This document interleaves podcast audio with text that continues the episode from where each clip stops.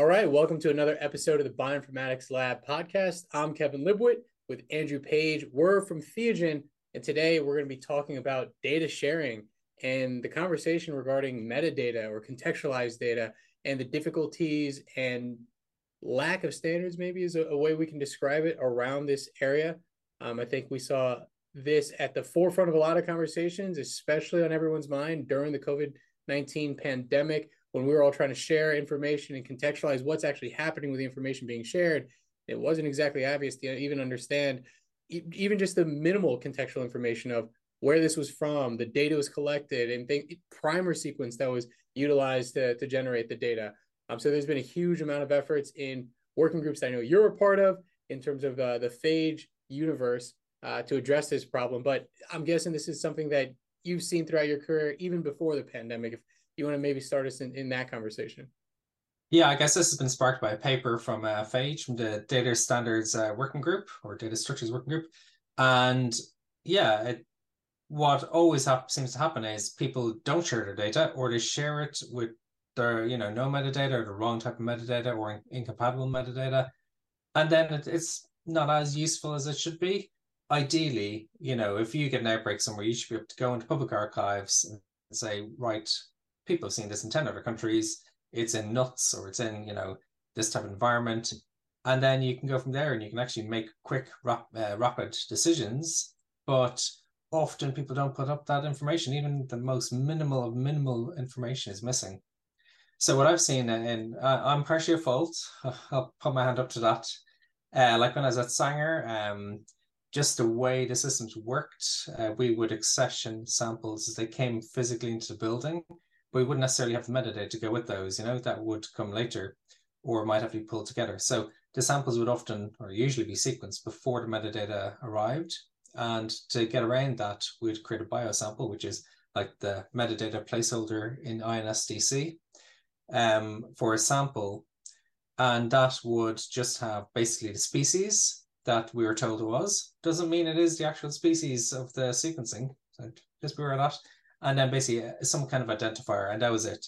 That was the absolute minimum that had to go in, which is not useful at all. And then the idea was we sequence, and then, people would update the metadata later, but often that didn't happen. I know there's a bit of a backfilling operation later, but, sometimes this metadata would be stuck in, supplementary materials for papers or in PDFs or things that aren't very useful to people.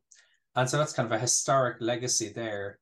And people are trying to correct that to actually make stuff useful. So there's this pathogen data object model from Phage, and they're trying to address this, just to do a little bit better with data sharing and metadata.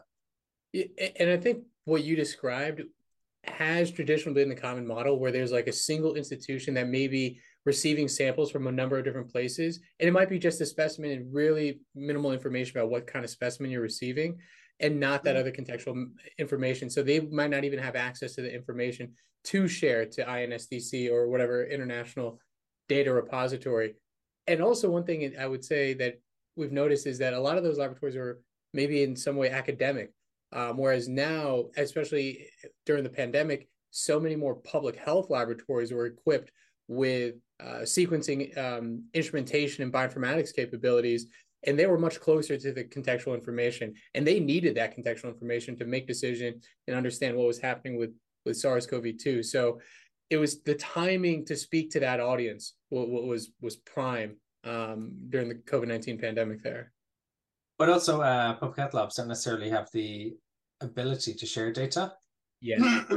So like a lot of UK data, if you have a look at it, it'll look like one place in London called Colindale is like a hotspot of all disease, but that's because that's where the lab is based. Or UKHSA or Public Health England, as it used to be called. And so that's just, within their framework, they just cannot release the data unless you come to them and say, these are the reasons, and then they'll share more, or they'll share it with other public health bodies quite easily, say through genome track or whatever, through private means. But it's a really interesting thing. You can't necessarily trust all the data you get, and also I think they're very important fields that are often missing. Like, is this person a traveler or not? that's a key piece of information, because you know, if they've come from somewhere totally else and somewhere else in the world, it makes a big difference versus someone who picks up a disease or picks up an infection, you know, in the local community. So, you know, you might be saying, oh, well, you know, is this a multi-country outbreak, or is it just you've got a few travelers who've gone to other countries? Big difference, and it's very important.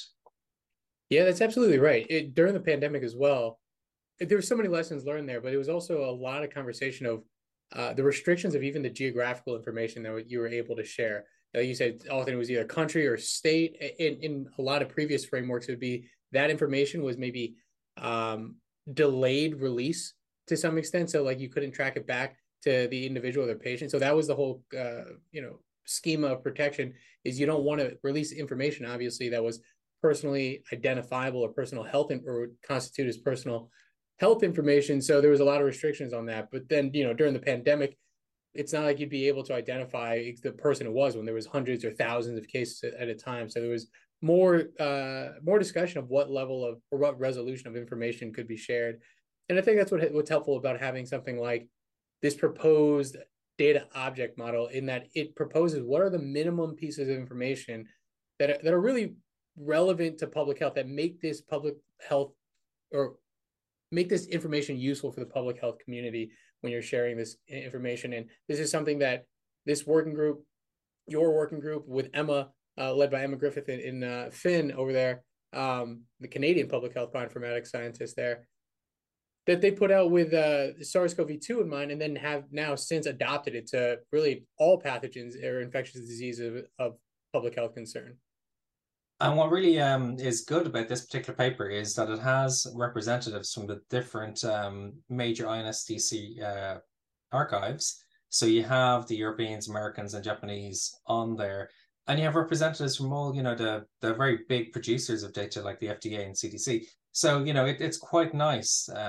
You've got effectively buy-in with all these authors on it. And it means that it's actually more likely to be used, implemented, and it's not just yet another standard that comes out and people forget. It is actually something that is practical and useful, which a lot of academia isn't, you know, because you don't get funding for the, you know, practical necessarily, because that's routine and mundane, but it's really important. Yeah, again, something that has been with public health, having that closer relationship with academia over the past couple of years, you're seeing these pragmatic efforts being addressed and prioritized, especially again with public health. If it was only an academic exercise, it'd be driven off of curiosity and okay, we could maybe tag people, really suggest heavily, hey, this information would be helpful. But in the case of public health lab, you have public health stakeholders that are saying, no, this is the information that needs to be shared. Otherwise, we can't look at trends. We can't understand the geographical patterns. We can't even look at a high level of surveillance of how the disease is spreading. So I think you're right. This emphasizes the pragmatism, a step forward in standardizing the field. So yeah, huge congrats. And again, this paper in the data structures group. So how do you see the impact of this now? And what's the, I guess, the next step forward now that this is proposed as the pathogen data object model? How do you see adoption maybe?